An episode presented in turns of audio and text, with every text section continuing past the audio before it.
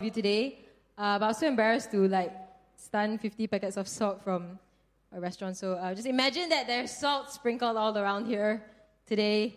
Uh, we're going to talk about being salty. Okay, so you know, I was I was um, the other day I was buying bubble tea at, at Clementi, Koi, you know the, and then and uh, I saw an ad outside the salon. Oh no, I'm so sorry, Jared. Can I can I have the clicker?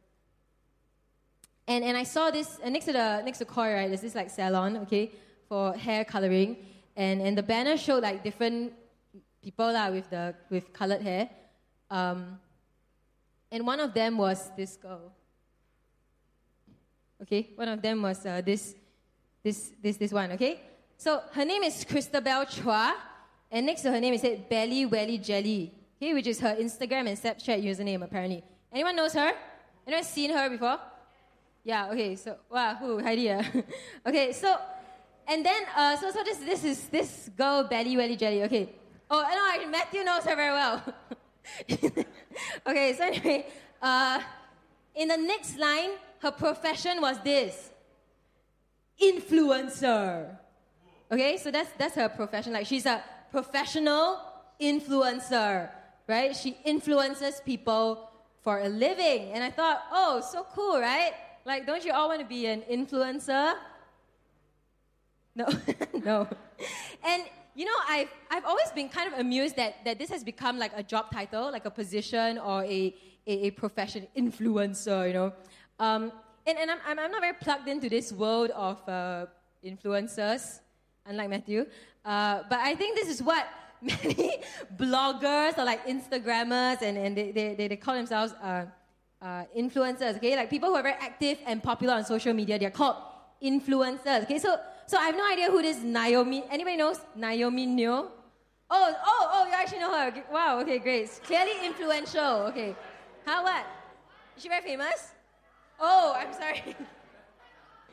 okay, I'm sorry. Okay, so uh, I have no idea who she is, but she was featured in a Straits Times article last year about influencers. So I, I went to check out her Instagram. Okay, so she's like, she's 20 years old, about my age, and she has 2,500, no, 254,000 followers. Right? So, so I guess that's pretty influential, right? Like Singapore's top lifestyle influencer. Okay, and, uh, and and yeah, and, and I think the, the reason why nowadays, uh, like, you know, bloggers or Instagrammers or, or, or vloggers, whatever, um, I, I, think it can be, be uh, it can now be a profession because, you know, having influence over 254,000 people is something that companies actually value. You know, uh, they, they, they, um, I, I think the thing about these influencers is that they can influence people to buy a certain product or to you know, go to a, certain cafe or to use a certain service simply through their lifestyle, right? Their, their lifestyle. And like this is Singapore's top lifestyle influencer, right? And, and they are influential because whatever they do, uh, however they, they live their lives, uh, people are somehow interested and want a piece of it, right? That's why they're called influencers. And, and that's why so many people follow them on, on social media, and, and that's why companies get them to advertise stuff, right?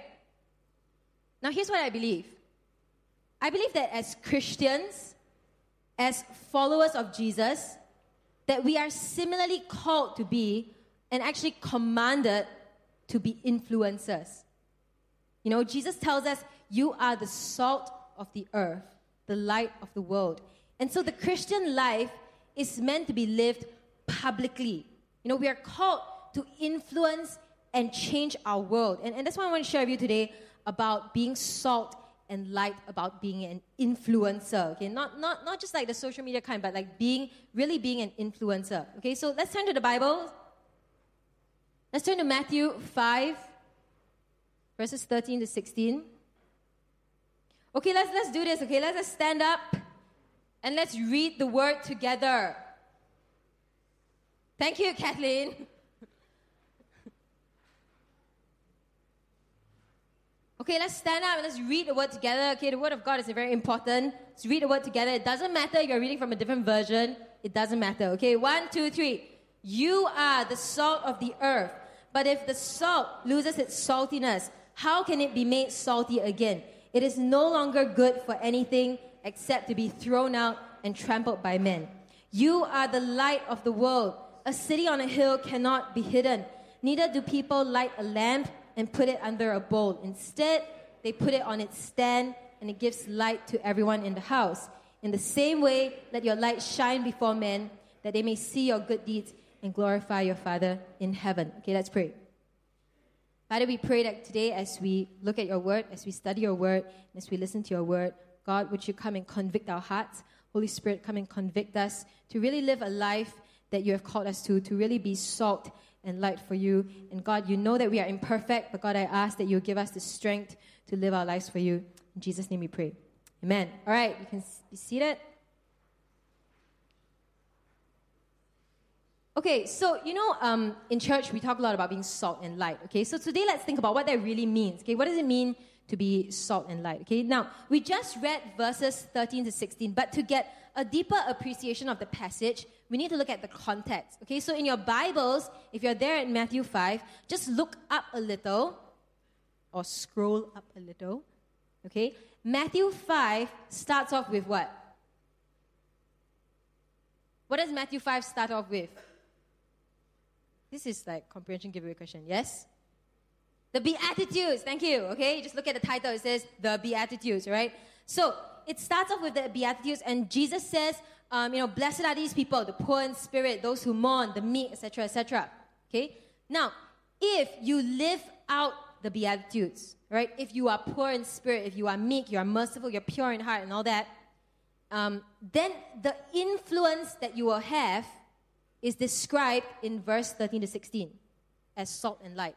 Okay, so if you if you live out the beatitudes, then you will have the influence like salt and light. And if you look at the last beatitude, verses 11 to 12, it says, Blessed are you when people insult you, persecute you, and falsely say all kinds of evil against you because of me. So, this is what the world will do to us okay, persecute, insult, etc., if we truly live out the Beatitudes, right? This is what the world will do to us. And then verses 13 to 16 talks about what we will do to the world if we live out the Beatitudes. Okay, we, will be salty and we will be shiny, right? So, the Beatitudes, okay, this is, you know, Jesus says this is how you should live. And then uh, he talks about, you know, insults and persecution. This is what the world will do to you if you live out all this. But this is also what you will do to the world, the influence you will have. You will be salt and light. Okay, so so if we live out the Beatitudes, we will be salt and light and we will change the world. We will be influencers. You know, salt and light living changes lives, right? Being salt and light means we impact lives, it means we, we make a difference.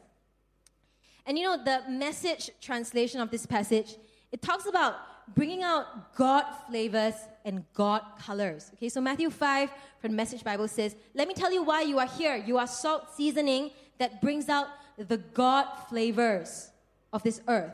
Right? Here's another way to put it You are here to be light, bringing out the God colors in the world. Okay, so what does it mean to be salt and light? Now, here's a simple summary I heard from uh, Pastor Benny Ho, who will be our church camp speaker. He's really good. Please sign up. Uh, details coming soon. Listen not in main service. Okay, short advert break. so here, here, here's a, Pastor Benny Ho's uh, definition. Okay, being the salt of the earth is about intentionally living out kingdom values. Okay, so godly values and bringing about kingdom culture wherever we are placed. Okay, so wherever we are, like in our schools, in our army camps, whatever. And then being the light of the world is intentionally influencing and guiding other people towards Christ and sharing the gospel with them. All right, so both are obviously related, but the difference is um, being salt is about showing how a Christian should live, and being light is about showing who the Christian lives for. Okay, and, and, and they're both intentional, very intentional. Okay, and we be, so we have to do this intentionally. You know, all these social media influencers, they are very intentional, I'm sure, about all the things that they do. All right, so there's a slight difference in being salt and being light. So light sheds light, right? It, it's, it, it, it says, you know, light is like, this is the way, J E S U S, Jesus, right? Light is obvious, okay? Uh, but salt is subtle, right? You know, you put salt in food, right? You put a little bit of salt in food, and then it just kind of silently expands and works its way around the food and spreads the saltiness around, but you don't actually see the salt, right? You, you, you, you don't see the salt because, I mean, it's so small, right? You don't see it operating, right? And you can eat something and it will taste delicious, uh, but you, without you ever seeing the salt, right? So it's, it's subtle. So being the salt of the earth is, it's not so much about like sharing the four spiritual laws or like, you know, conducting a Bible study or preaching a sermon or having some theological debate with someone. It's, it's about your daily life, okay, your lifestyle, right? It's, it's, it's, um, it's, it's more subtle. It's about your, your love, your joy, your peace. When you go to school, you know, your patience, your kindness, um, your goodness, when you're with your friends and your family, uh, your faithfulness, your gentleness, your self control. It's about your life and the influence it brings. That's what being salt of the earth is about. Okay, so today is part one. I want to focus on being salt of the earth, and then in two weeks' time, part two will continue with light. Okay, so today we're going to talk about salt.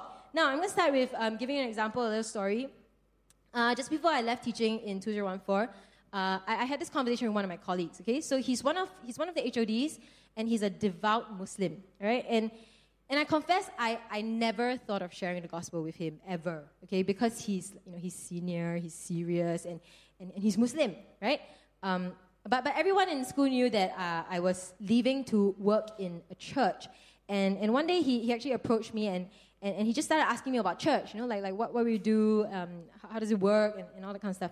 And then he told me that he's pretty involved in his mosque as well, okay? And then, you know, like they do like charity work and all that kind of stuff as well. And then he said, actually, I think that there's a lot we can learn from the church. So I was like, oh, wow, okay. And he said this because his impression of church was this. Um, and, and, and I believe he appreciated the idea of the church as the body of Christ, not just, you know, a specific, like this church versus that church. So, so he said that um, this is what he remembered, okay? He remembered that uh, we had our ex principal, okay? Uh, when our ex principal's mom passed away, he remembered her, the principal, sharing with them that you know, she didn't have to worry about a single detail of the funeral arrangements and, and, and all the details because the people from church just came and helped her settle everything. Um, and so she could just have the time and the space to just grieve and, you know, deal with the loss and, and, and not have to worry about like logistics and bookings and all, all that kind of stuff. Okay? And, and he said that that really impressed him. That when, you know, in a moment of need, like the whole church just swooped in and helped to settle everything. And and I thought, wow, what, what a great impression to leave on, on a non believer, right? You know, and I'm, I'm pretty sure that the people from my ex principal's church, uh, they weren't like, oh, okay, someone passed away. Okay, what can we do to make this uh, evangelism lifestyle and make it, you know, I, am sure they, they weren't like thinking about reaching out to the lost or whatever. They were just doing what the body of Christ does, the family of God does. You know, one, one person is hurt, the rest of the body just swoops in and supports and cares and helps. And, and, and he said that it really, it really impressed him that, you know, that the church functioned like a family, a huge body. And then when I left school, uh, this, you know, my colleagues wrote me a card and all that. And, and this, this Muslim colleague, he wrote in my card, uh, Joanne, you are just so nice. Okay, so two things. Number one, I'm not nice. Uh, do not say amen. It, you know, if you, if you know me, I, am not, I'm, not, I'm not like a naturally nice person. You know, I, I have to work at being gentle and kind and, and, and all that, okay? So, number one. Number two, I'm not close to this colleague at all. Okay, like we don't hang out at all. We just like attend meetings together or, or whatever. But our main interaction is this, okay? So, he was the HOD who was in charge of all the bookings of the facilities in school, okay? Uh, and you know, our school compound is so small, there are, there are really limited uh, uh, space, okay? Um, and so, like committees and departments and teachers and, and CCAs and all that, we're always fighting over rooms, okay? Who gets to use the rooms, right? And, and sometimes these fights uh, will, will get quite ugly. Uh, teachers are human too, you know. Um, and, and people, like the teachers, HODs, they, they will get, they'll get mad because they feel like, oh, I, I, this is my right to use this room, or like, you know, I booked it first, like, you know, my activity is more important than yours, and, and, and whatever, you know. And, and and, and sometimes people who, who like sort of own the rooms, like music room, right? You know, they feel like they need to guard their turf, you know, cannot, cannot, cannot let anybody use the music room, you know, it's only for music. And no, we need it for exams, dude, because I haze, you know. No, no, no, you know, uh, if we give it to you, then we'll always ask, you know, this is like a lot of really lame things, okay? Um, and, and so there was always a lot of tension that this uh, colleague of mine would have to deal with because uh, teachers would like, you know, they don't, don't, want to, don't want to let go. And then the other was like, no, oh, but, you know, is more important, blah, blah, blah, that kind of stuff. And, and so I gathered that this nice impression that he had of me came from this main point of interaction because I always tried to be nice about room bookings, okay? Uh, because I know it's very stressful for him, right, to manage limited rooms with uh, many, many, many, many activities and uh, very vocal and aggressive teachers, okay? Um, and, and so whenever he came to me and said, hey, you know, Joanne, the, the drama studio, we need it because blah, blah, blah, blah, blah. You know, I know you have drama lessons, but blah, blah, blah, blah. So, and, and I was just like, okay, I'll, you know, we'll discuss it and, and kind of try, try to settle it cordially. And, and, and it's not even a big deal, right? I mean, isn't that what normal people do or normal people should do, right? Um, but, but I guess like many people just don't do that. You know, they just argue or they refuse to give out their space and, and all that. And I think that's why he said, Joanne, you're just so nice. Okay? And, and because, yeah, I, I know I, I'm not always nice, but I'm thankful that that, that was the impression that was left on him. Okay? And, and so, you know, in Singapore, it's a bit sensitive to openly preach to Muslims, right? Uh, uh, and, and so I, I think it would be hard for anyone to really go up to this colleague of mine and like share John 3.16, um, that kind of thing. But my hope is that, you know, he would continue to see all these glimpses of like godly living from Christians around him that, that, that without the gospel being explicitly preached to him, um, that he will just be able to see the God colors and God flavors in the way Christians live, that one day he will see the light, the true light of the world, and come to know that it's not because Christians are nice people, uh, but that we are saved and transformed people. You know, that, that we have no light of our own, and we're just reflecting the light of God. And, and that's what it means to be salt. You know, not to like explicitly preach the gospel, Jesus loves you, he died for your sins, but just in our lives, you know, in the way we conduct ourselves, in the way we live. Being the salt means living out godly values, kingdom values, and bringing a godly culture to wherever we are, like in our school, our army camp, um, our family, our class, our CCA, wherever. Living in a way that, that pleases and glorifies God. You know, studying in a way that pleases and glorifies God. You know, um, playing games in a way that pleases and glorifies God. Interacting with our friends, eating, spending money, spending time uh, in a way that pleases and glorifies God. And you know, I believe that the most effective evangelism is less about an event like Easter outreach or Christmas outreach or whatever than it is about a lifestyle, right? A lifestyle that shows God flavors God colors. You know, it's less about convincing people or like proving to them that Christianity is the best religion and all that.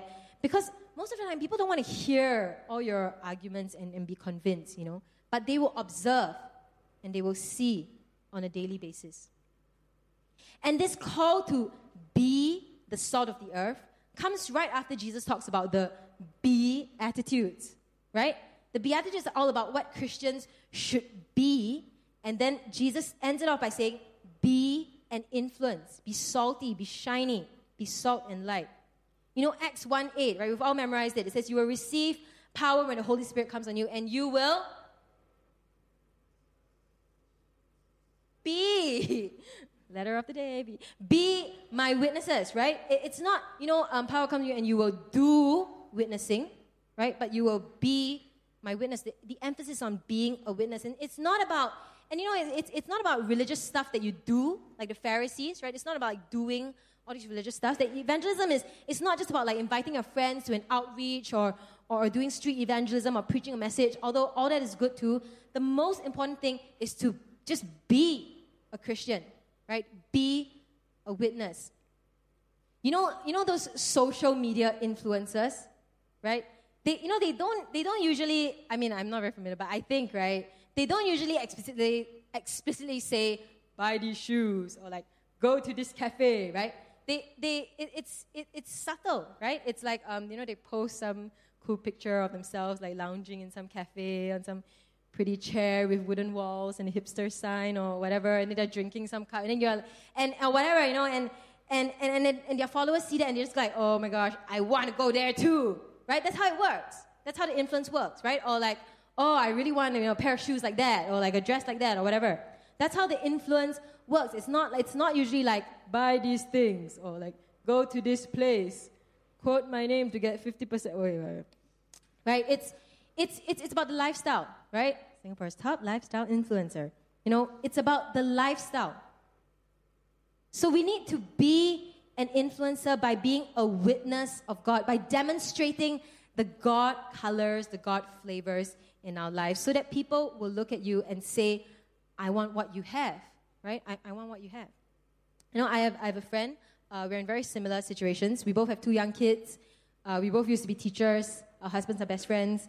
Uh, so we hang out a lot, right? And my friend, she's, she's, uh, she's very easily stressed and very, very often stressed. Okay? She'll tell me, like, huh?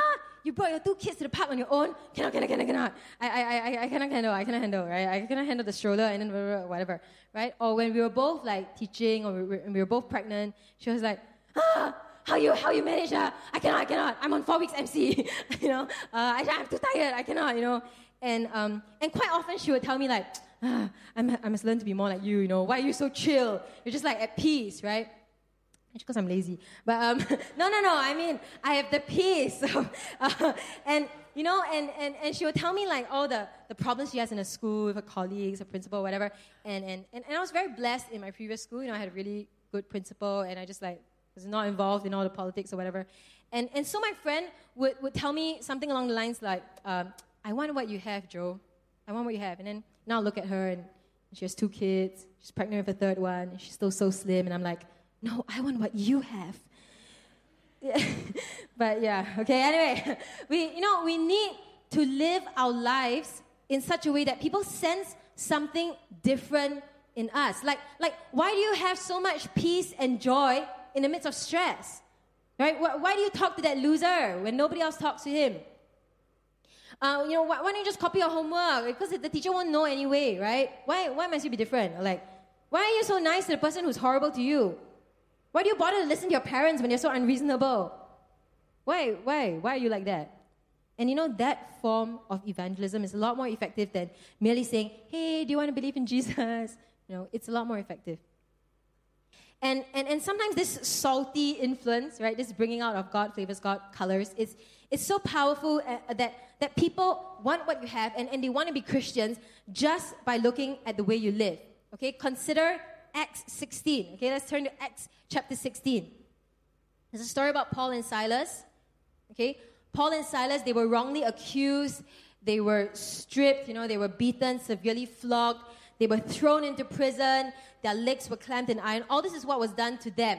Okay, persecuted and all that. And then the first thing the Bible records of what they did was this. So, in the face of all this persecution, this is their response. Acts 16 25. Um, about midnight, Paul and Silas were praying and singing hymns to God, and the other prisoners were listening to them. So they were persecuted, you know, beaten, flogged, and their response was, let's have PPP, prayer and praise night in the jail. Uh, and, and, and that was their response. And this is literally Matthew chapter 5, 11 and 12, right? They were persecuted.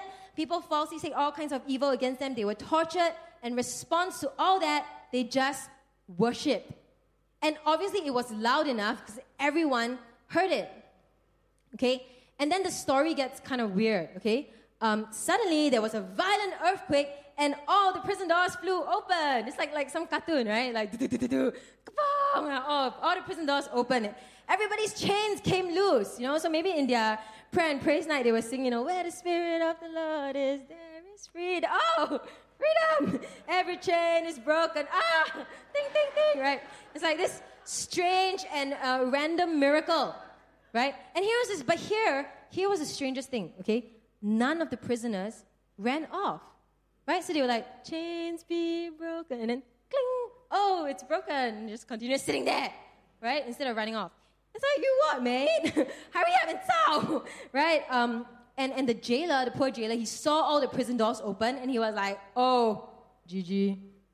I've lost all the principal, uh, prisoners that I'm responsible for. And, and he was going to kill himself, right? Because he just, he, he just totally failed at his job. Um, so he was going to kill himself. And then Paul shouted, chill, bro, we're still here. And we're all here. Um, and you know, I guess they stayed because they, they, they respected the authority the government had over them. I believe they stayed because they trusted that, that God has a plan, God's in charge. You know, they don't have to sneak off like guilty criminals. Um, and I believe they stayed because they didn't fear men, they just feared God. And then look at the jailer's response. Okay, verse 29. The jailer called for lights. He's like, let's get the lights. Sure, bro, you're always still here. Uh, he rushed in and he fell trembling before Paul and Silas. He then brought them out and asked, Sirs, what must I do to be saved? You know, Paul and Silas, they displayed so much God flavor, God coloring, um, just in their response to the persecution that without explicitly preaching the gospel or sharing John 3.16 or anything, the unbelieving jailer, and I assume that jailers are all like mean and tough and big guys, right, fell trembling and he begged to be told, How do I become a Christian? Please tell me, how do I be saved?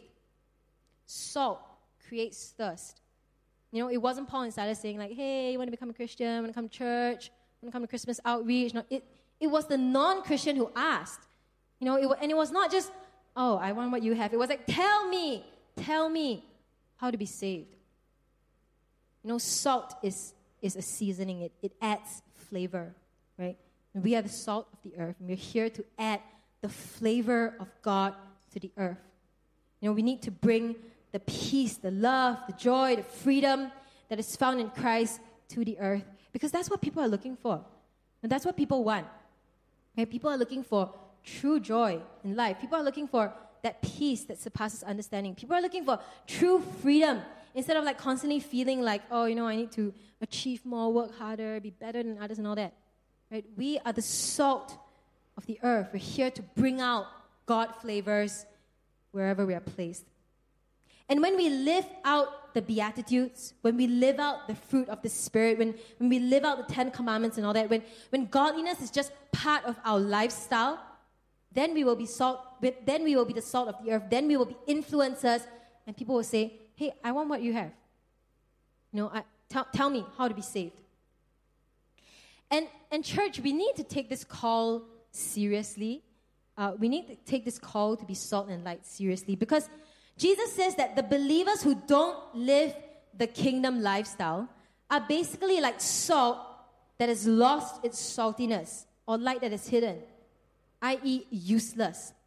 Right? What's the point of salt that is not salty? It is then worthless, no longer good for anything except to be cast out, thrown on the ground, to be trampled on by people. The Message Bible says this If you lose your saltiness, how will people taste godliness?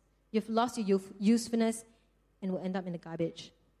And I want to talk about two ways that salt becomes useless, okay? This is the first way.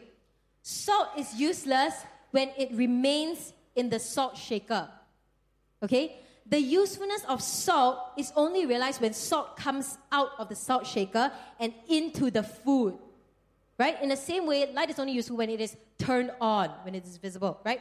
The place for salt to be is in your steak or your omelette or every meal if you're my husband.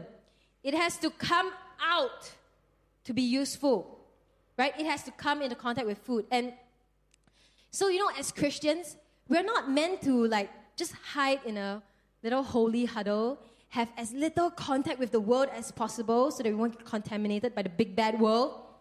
You know, we're not just meant to like, okay, we just try our best to thank every week, just thank, try to survive in the big bad world the whole week, and then phew, it's the weekend, we're back in church where it's nice and cozy and comfortable, and we feel good. People ask you, How can I pray for you? And we all sing, Jesus loves me, this I know. And, and, and then, oh, it's Monday again, back to the grind, and then we just like, oh, thank the whole week, and then phew, we're back in church. And you know, it's, it's not meant to be like that. Right? Sometimes, do, do you ever feel like, oh, I wish I could just stay in church forever? I wish it could be youth camp forever. Right? It, yeah. no! We're not meant to stay in this little holy huddle, right?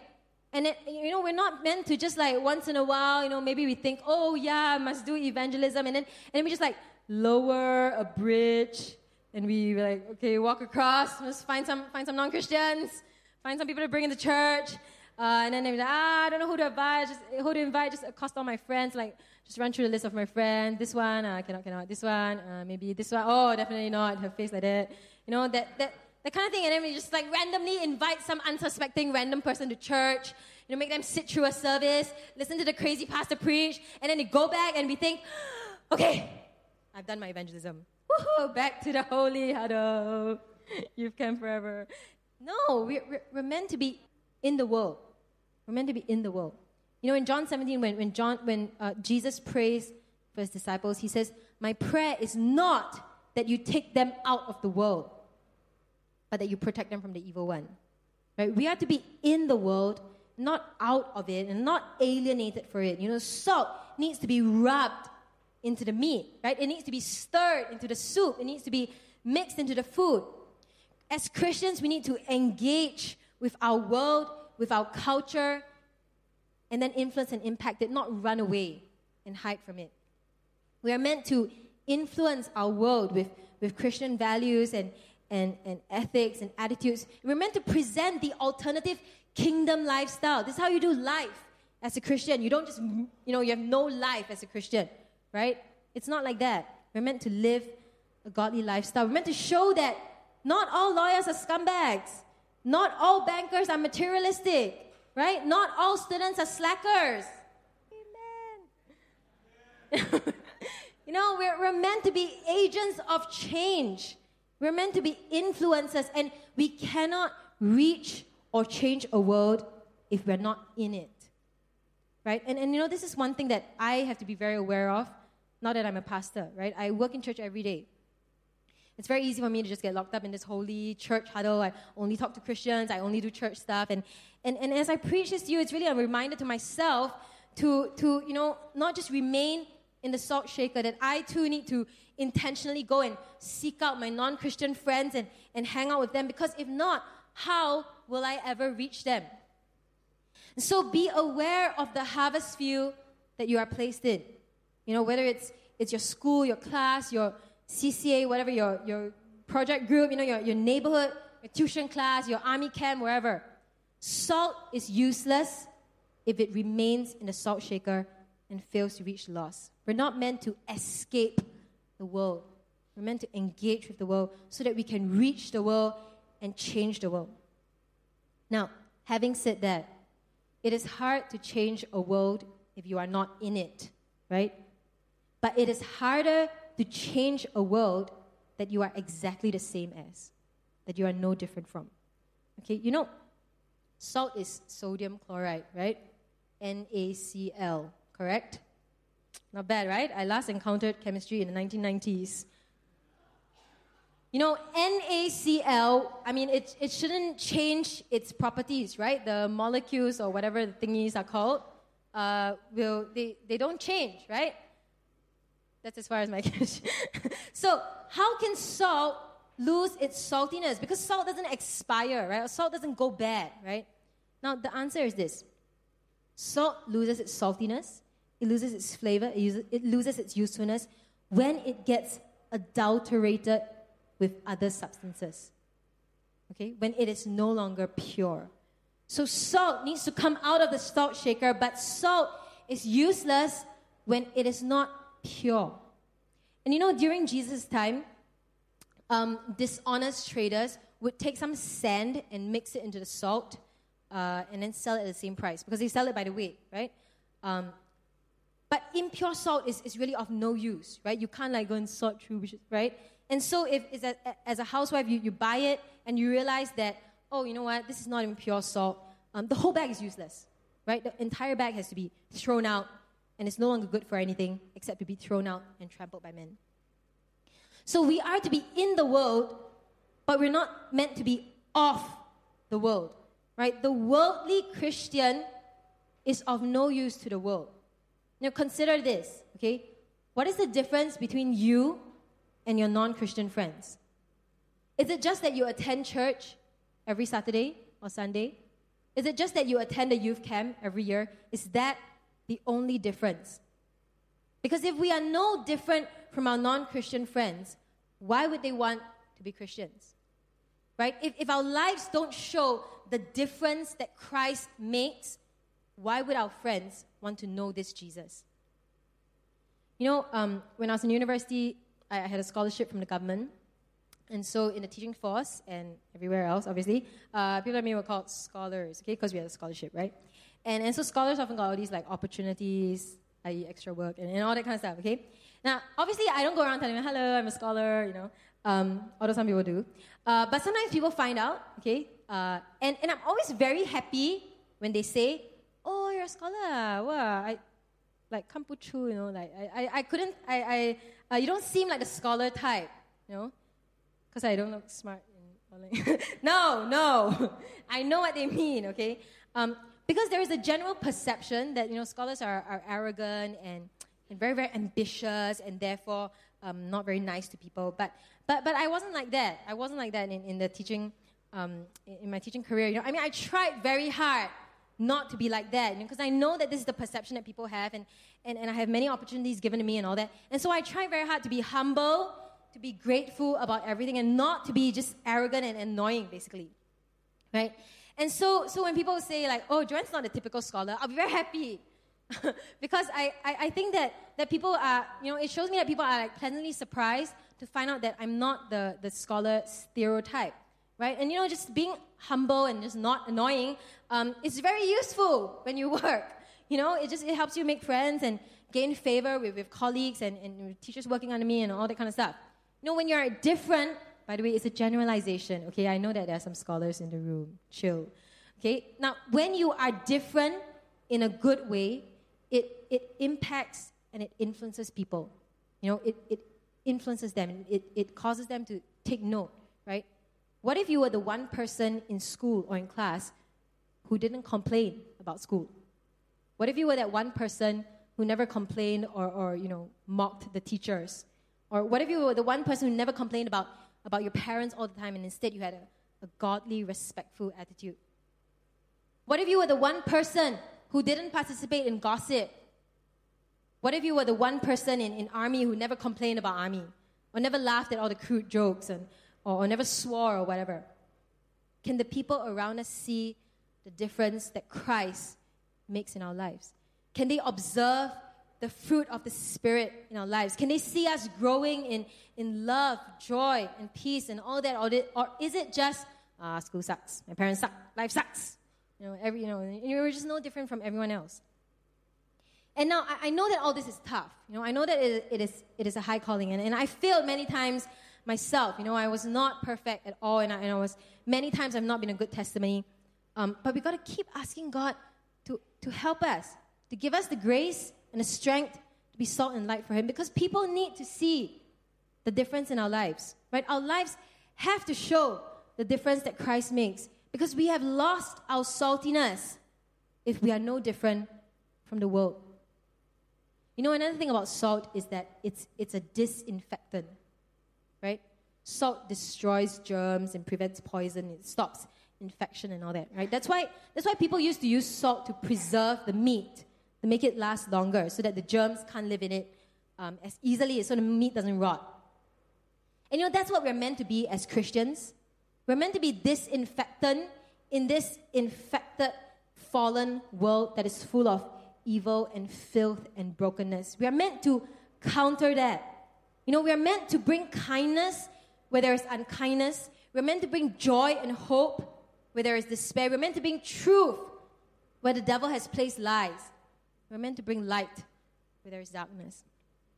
You know, salt, salt is a disinfectant, and, and that's why um, people put salt on like cuts, you know, sometimes. You know, and you know, salt stings when it comes into contact with, with wounds. How many of you, when you have an ulcer, you rub salt into it? Yeah! What up? It's great. I love it.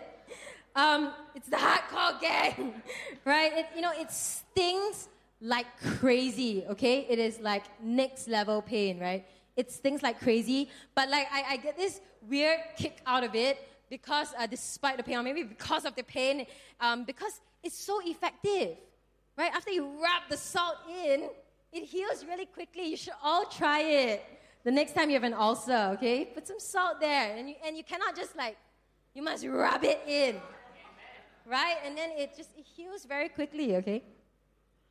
So, you know, salt, it stings when it comes into contact with the wounds, right? Just like light is uncomfortable for people accustomed to darkness. You know, if you've been in darkness for a long time then suddenly the light comes on, you're like, oh, right?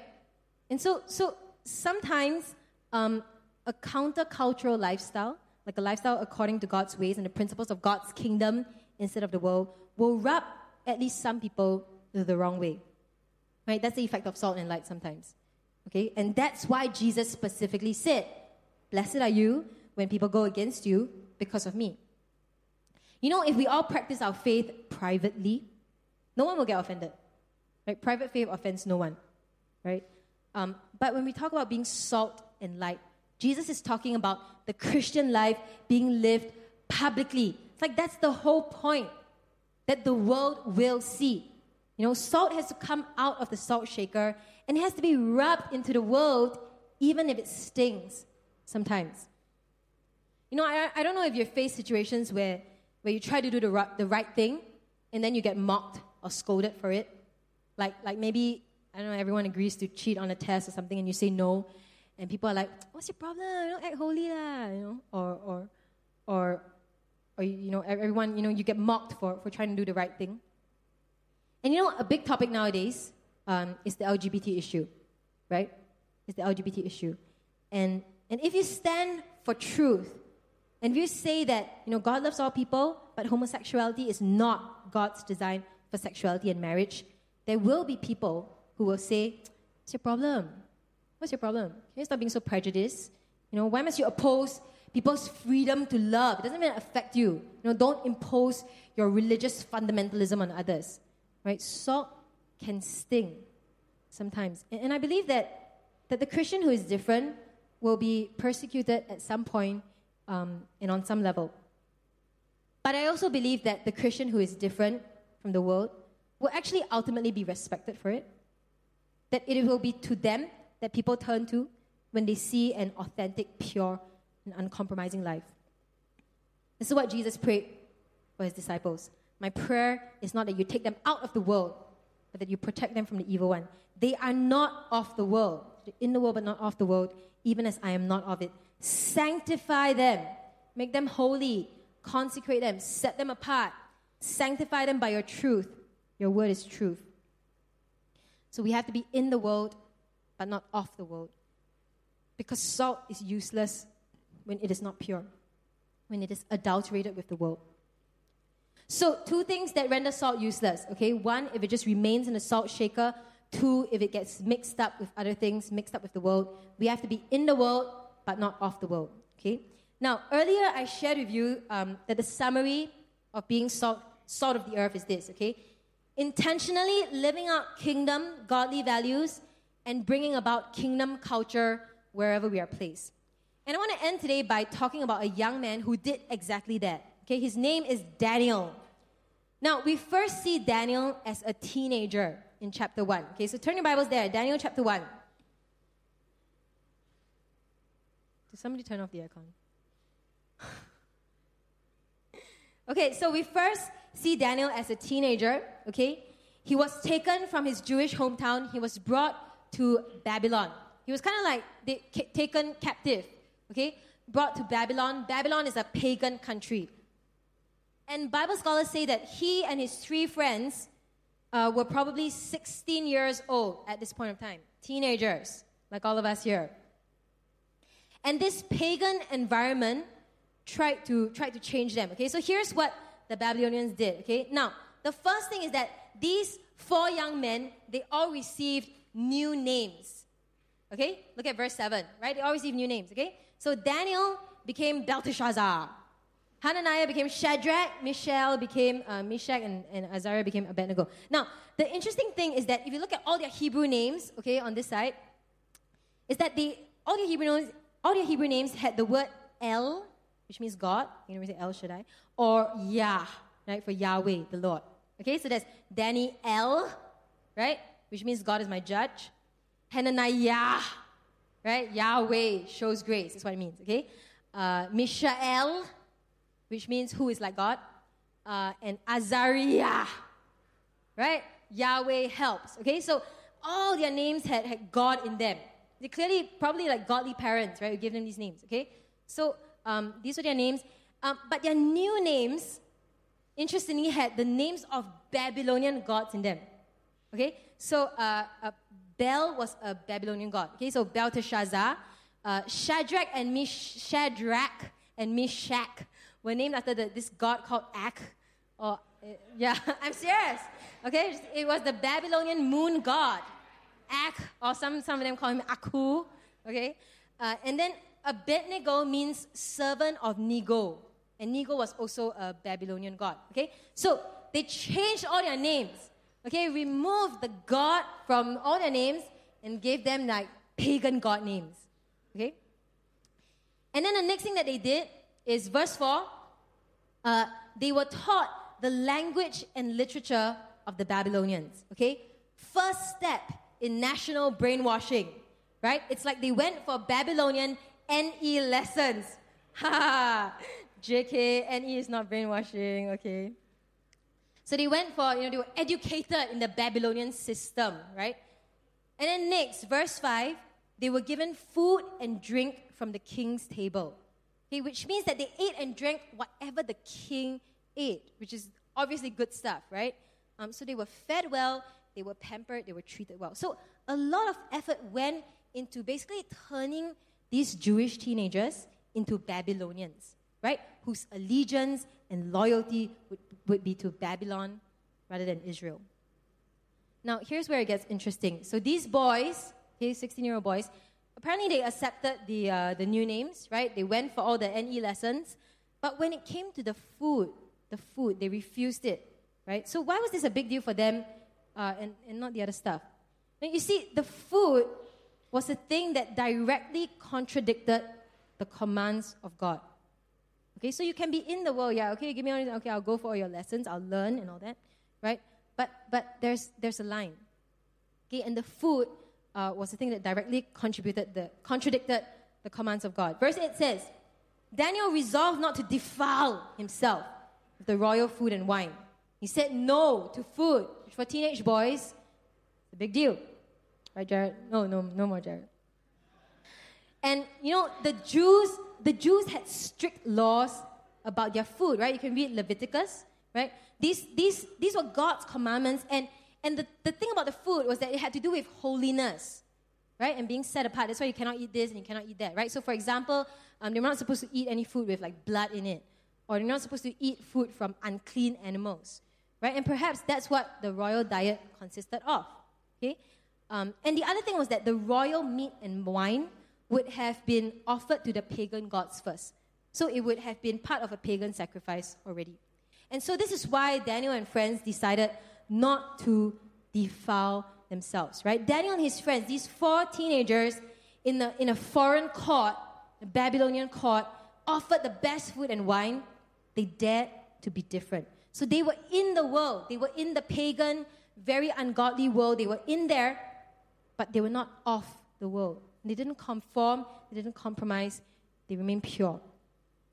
And you know, it's, it's not just that. You know, what I, what I like about the story is that it's not just that. It's, it's not just that they refused the food, but that they handled the whole situation with such humility and grace. Okay, look at verse 8.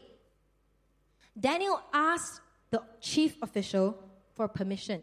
You know, he didn't stage a protest or go and, you know, rebel or whatever. He, he asked, he just asked for permission, right? He was doing the right thing, but also in the right way, with the right attitude. He was sticking to his principles, but he was not being like rude or aggressive about it. And verse 9 says, the official showed favor and sympathy to Daniel. Now, people usually show favor and sympathy to someone who deserves that favor and sympathy. And so I'm pretty sure that it was because Daniel was a good man. You know, he just wasn't like a horrible pain in the butt, right? I guess Daniel just demonstrated godliness, God flavors, God colors, even when he was going against the orders. And so Daniel asked for permission not to eat the food nicely, and then he also presented an alternative. Okay? He said, um, hey, you know what? Let's just try this out. Okay? Just give us vegetables and waters, and then test us for 10 days. Right? And of course, you know, they look like, oh, healthier, handsomer, and all that. Right? And so, so he, he, he didn't conform, but he wasn't nasty about it. Right? Um, Daniel and his friends, they were practicing a godly lifestyle. They remained pure, not going along with what the world did, but still living out respect, grace, humility. And now we get to my favorite part. Okay, verses 17 to 20. Okay, to these four young men, God gave knowledge and understanding of all kinds of literature and learning, and Daniel could understand visions and dreams of all kinds. At the end of the time set by the king to bring them into his service, the chief official presented them to Nebuchadnezzar. The king talked to them, and he found none equal to Daniel, Hananiah, Mishael, and Azariah. And so they entered the king's service. In every matter of wisdom and understanding about which the king questioned them, he found them ten times better than all the magicians and enchanters in his whole kingdom. Basically, here's what happened they excelled in school. They were top students. They topped the class. They were model pupils. They had an oral exam with the king and they passed it with flying colors. Question Have you ever considered that your studies is a part of your testimony for God? You know, most of you here are students, right? And, and, and that is your role in this season, right? And I believe that living out kingdom values, bringing out kingdom culture as a student involves studying, studying well. Now, I am not saying that if you don't do well in your exams, it means you have sinned and failed God and all that, okay? I, am not saying that. But I believe that, that glorifying God in your studies is important. You know, it, it, means, it means taking it seriously. It means actually studying, making the effort to do your best. You know, it could even mean not being so busy with church that your studies are affected. Have you ever considered your Christian testimony to your teachers? You know, I'm, I'm, I'm, I'm always kind of amused when uh, sometimes I find out that my student, you know, like she's like always late for school, sleeping in class, not handing in her homework, and I find, oh, she's a Christian. Or like, oh, she's a worship leader or oh, she's a CGL in her church. And, and you know, this is not about teachers judging you. This is about living a consistent life. It's about being consistent in your Christian walk. Because it doesn't make sense to say or sing in the weekend, God, I want to live my life for you and I want to honor you and obey you. And, and on Monday, it's like, well, I don't care if I break the school rules, or I don't do my work, or I piss on my teachers off, because I only care about serving you, God. Just, it doesn't make sense. It doesn't make sense. It's not consistent. And so I want to encourage you to pursue excellence in your studies as well for the sake of Christ. So that men will see your good deeds, your good effort, and praise your Father in heaven. It's part of being salt and light. You know, it's, it's really not about the results but more about your heart, your attitude, your effort. This is the point where everybody uncomfortably looks down and thinks about their homework for Monday. Okay, you know, as a side note, um, you know, I really believe this, you know, guys, that the body of Christ needs you to study hard and do your best in school because we need Christians in every sphere of society, even right at the top. And you will not get there by ignoring your studies. You will not get there by ignoring your studies. And you know, you don't have to be in a some high government position like Daniel, or, or you don't have to be a top lawyer, a doctor, or whatever, um, to make an impact of God. You, you know, you can be salt wherever you are placed. But just think about this. If we have godly people in, in the top positions of society in Singapore, think about how our nation could be changed and influenced with kingdom values and kingdom culture. So do your best in school. Do your best in your job, wherever you are. Do your best so that we can be in the world, but also change it uh, rather than, than be changed by it. So do your best um, you know, in school and, and go for it. Pursue excellence. Not because you are kiasu or because you know you find your identity in your studies or whatever, but because you want to be excellent for God. You have a place in Oxford, go for it. right? I mean, if you can be the top student, go for it. You know, don't, it's, it's God is, Jesus is not a God of laziness, right? It's a God of excellence. And so pursue academic excellence. Do your best in school.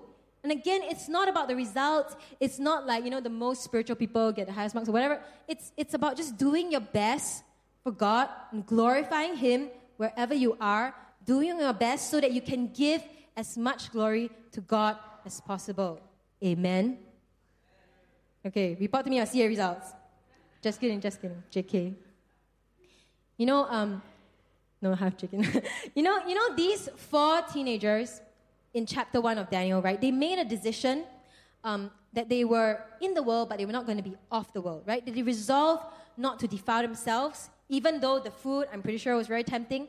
Instead, they lived out godliness, right? They brought out God flavors, God colors um, of wisdom, understanding, humility, excellence in all that they did.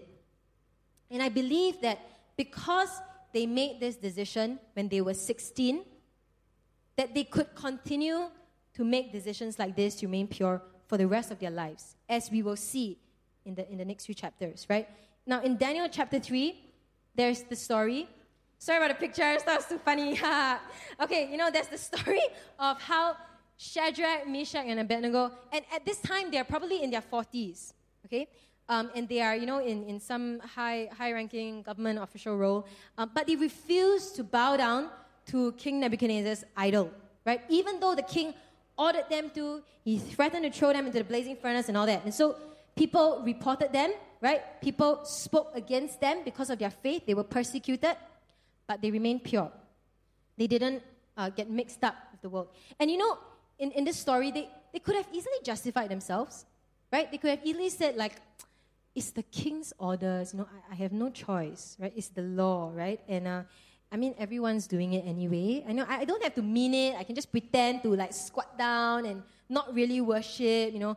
And uh, like, what good would it do to disobey the king, right? They could have easily just blended in, but again, they dared to be different. They chose to obey God rather than men. They resolved not to defile themselves. At 16, it was the food. At 40, it was, I'm not going to defile myself by worshiping and bowing down to the idol and thus break the second commandment right? So made these, keep, kept making these decisions. Now, chapter 4, King Nebuchadnezzar tells Daniel his dream, okay, and asks him to interpret it. And Nebuchadnezzar is the one who approached Daniel and says, You know what? None of the wise men in my kingdom can interpret for me, but you can, Daniel. It's not like, can you? It's like, you can, Daniel, because the spirit of the holy God is in you. The unbelieving king said this. Because people could see that Daniel was different. You know, in the way he, he lived his life, in the way he did his work, in the way he displayed excellence, they recognized that he was different because God was with him, right? His lifestyle had influence. And then chapter 5, it's a new king, Belshazzar. Do you know the story where like a strange hand appears and writes on the wall and everybody just like completely freaks out? And so the queen mother tells the king, you know what? You should call for Daniel the man who has the spirit of the holy gods in him, the man with insight and intelligence and wisdom and knowledge and understanding like the gods, the man who can interpret dreams, explain riddles, and solve difficult problems. It's like the queen just gave a glowing testimony. You know, he doesn't even have to advertise himself. Everyone knows what he's like. His lifestyle had influence. And of course, chapter 6, we all know this the lion's den. You know, I just learned this week that um, at this point, Daniel was 93 years old. 93 years old, right? He was a foreigner, he's a Jewish in, in Babylon court. Um, he was a man of exceptional ability, right, as well as uh, integrity, and he was in an important government position. That's why people were jealous, right? I mean, imagine you're like, you know, you're 30 and you think you're like very capable, and some 93 year old uncle is, uh, you know, in the same level as you, know that. And so there were people jealous of him, right? And so they persecuted him. They said things about him, uh, said things against him because of his faith in God. Now, but I love this part. Look at Daniel chapter 6, verse 4 to 5. So they were jealous of him. At this, the administrators and satraps tried to find grounds for charges against Daniel in his conduct of government affairs, but they were unable to do so. They could find no corruption in him because he was trustworthy and neither corrupt nor negligent. Basically, he did all that he needed to do, and he did it well. And finally, these men said, we will never find any basis for charges against this man Daniel unless it has something to do with the law of God. I mean, isn't this amazing? They studied Daniel closely, but they couldn't find any fault with him. He was so pure, pure salt of the earth. And the only weakness they managed to find was that he prayed three times a day, every day. I mean, I wish that that was my weakness, right? Oh, I can't help it. I have to pray three times a day, every day. And you know the story, right? You know, Daniel didn't care about that lame law. I mean, he's 93, okay? You know, he, he dared to be different, just like when he was a teenager.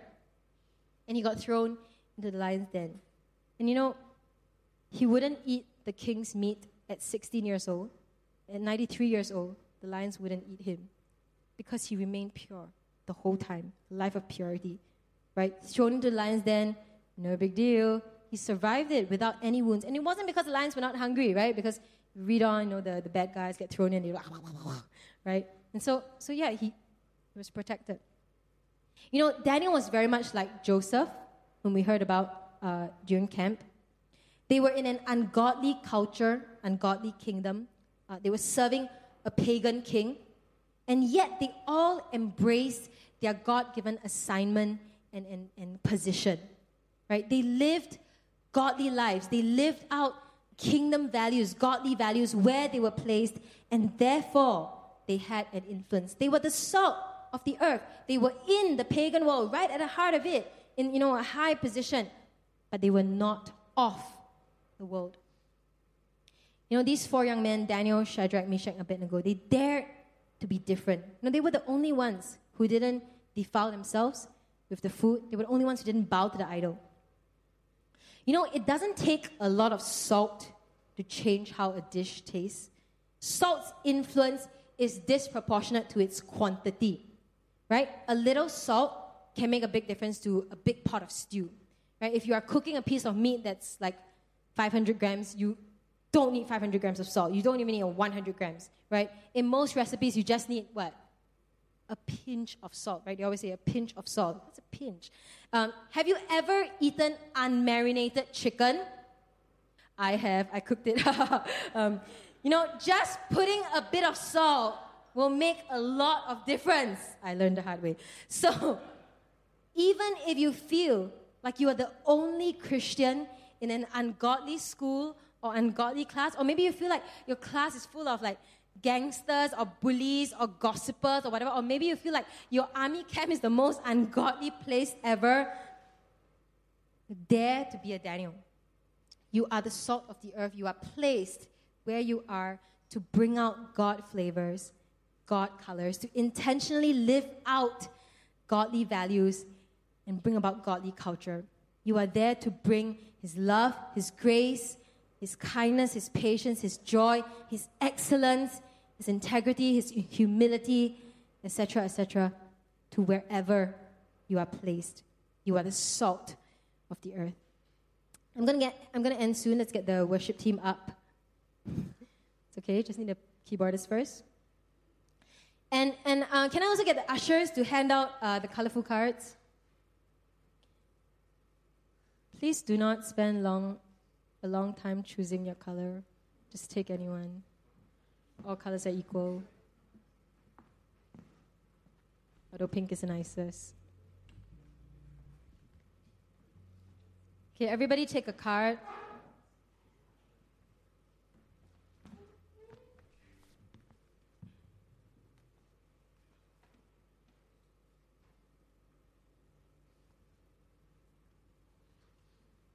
Thank you for not passing the pink ones to the boys.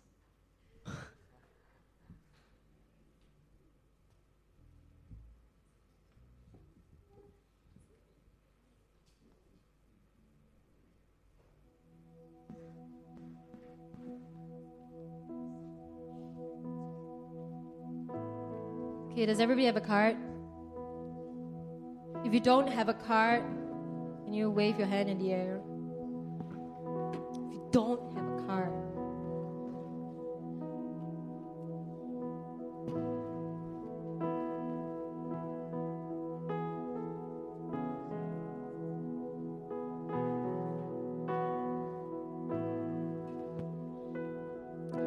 Now, if you just look, look through this card,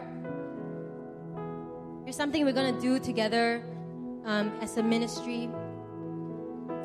In an effort to be more salty and more shiny, we're calling it 14 Days of Love. We're going to start on 1st of February, that's this coming Monday, and it will end on 14 February, Valentine's Day. So, um, this is designed by Bernice uh, with some input from the leaders. And, and, and it's a, yes, please feel free to clap. She's right. um, and, and yeah, it has scripture, it has things to do, it has prayers for 14 days um, that, will, that will, I believe, challenge us to, to be salt and light in very practical ways. You know, to apply God's love in action, to live out His love, live out kingdom values, kingdom culture. And so there are things for you to, to think about and do and, and pray for every day. And so let's let's do this together, okay? 14 days of love. And you know, in your CGs, in your WhatsApp group or whatever, let's encourage each other to do all these things together. Let's spur one another on toward love and good deeds. And we can, you know, we can share with each other anything encouraging that happens um, when we do all these things. Or you can post it on uh, Gen Prayer Board. Let's live out 14 days of love. Let's let's live out the salty lifestyle, you know, salt of the earth. And, and of course, it doesn't have to stop on 14th of Feb, right? This is just to get you started. But let's resolve really to be salt of the earth, light of the world, to bring out God flavors and God colors on earth. And, and specifically leading up to Valentine's Day, let's, let's show and, and live out the love of Christ. Okay, so let's put the cards aside and, and let's rise.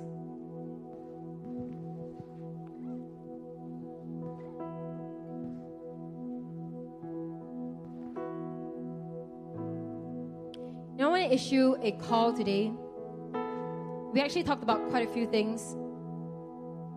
And now I want us to decide if we are willing to live all that out. Will you be the salt of the earth? Will you live out godly values in all that you do? Will you be committed to bringing a godly culture wherever you are placed? Will you decide to be a good testimony for Him? Will you dare to be a Daniel? Will you resolve not to defile yourself, to be in the world, but not of the world? Will you not afraid? Will you be not afraid to be different, even if it means being persecuted on whatever level? Are you willing to live in such a way that, that people can see the God colors and God flavors in your life, that people can see the difference that Christ makes in your life? And you know, I know very well that this is a high call. I know very well that this is very difficult. I've tried and failed many times.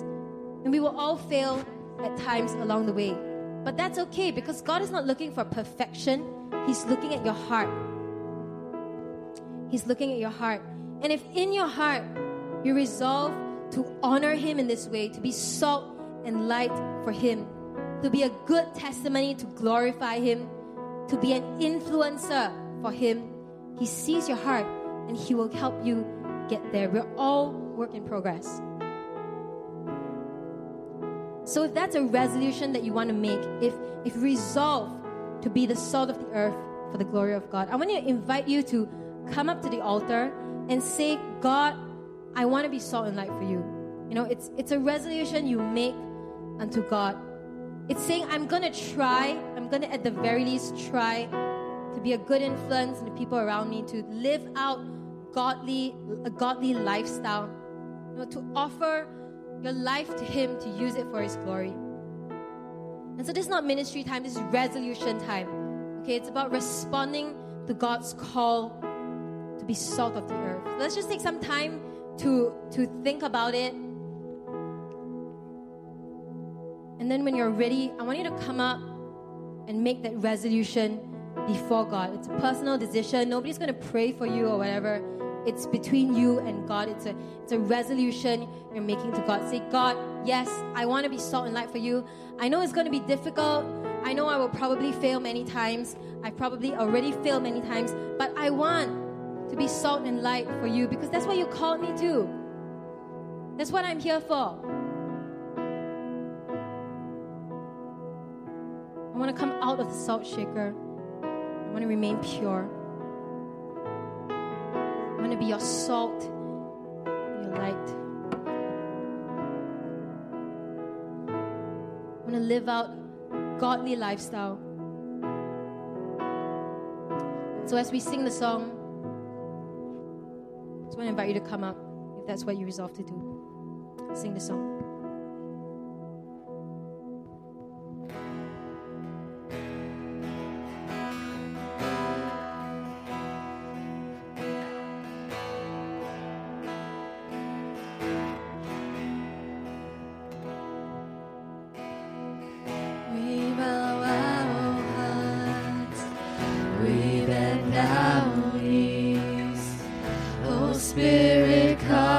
make humble. We turn our eyes. We turn our eyes from evil things. Oh Lord, we cast down our idols. We bow. We bow our hearts. We bend our knees. Oh Spirit, come.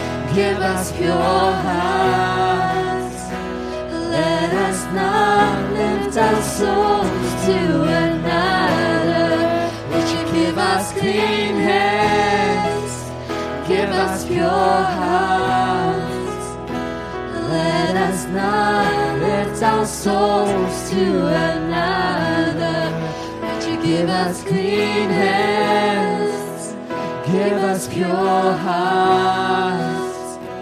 Let us not lift our souls to another, but you give us clean hands, give us pure hearts.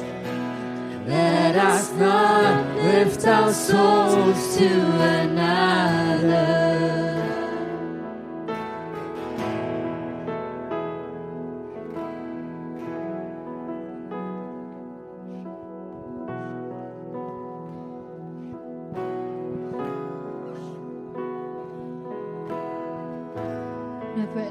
Just want us to to lift our hands to God. And we lift our hands because it is the international sign of surrender. We surrender to you, God. We surrender. God, you know our weaknesses. God, you know how inadequate we are. God, you know how many times we've failed you and and just how imperfect we are. God, we want to be used by you. God, we want to be your salt and your light. God, we want to resolve not to defile ourselves. God, we want to be different so that people can see the difference that you have made in our lives. God, we just we just do it for you. We surrender because you gave yourself completely for us. And so, God, I pray for every heart here, God, that, that seeks to honor you and to glorify you. God, would you strengthen us? Would you help us because we will need it so much? Would you help us to have that godly lifestyle, that, that lifestyle that brings out the God colors and God flavors, that lifestyle that makes people see you? God, would you help us? Because, God, we, we resolve to be salt of the earth. We resolve to be in the world but not of the world. We resolve to be pure. So, God, let us be a generation that seeks your face. Give us clean hands. Give us pure hearts. Come and help us, God. So, God, I pray that you will help all of us as we go into a new week. God, let us be your salt. Let us be your light. Let us be a good testimony for you. And God, give us strength to just bring about godly culture, to just live out godly values, a godly lifestyle in every area of our lives. Help us, God, we ask you. In Jesus' name we pray. Amen. All right, service is over. Please come back in two weeks for part two. I mean, come back next week as well for CG. And, and let's be doing the 14 days of love and encourage each other to do it, okay? See you next week.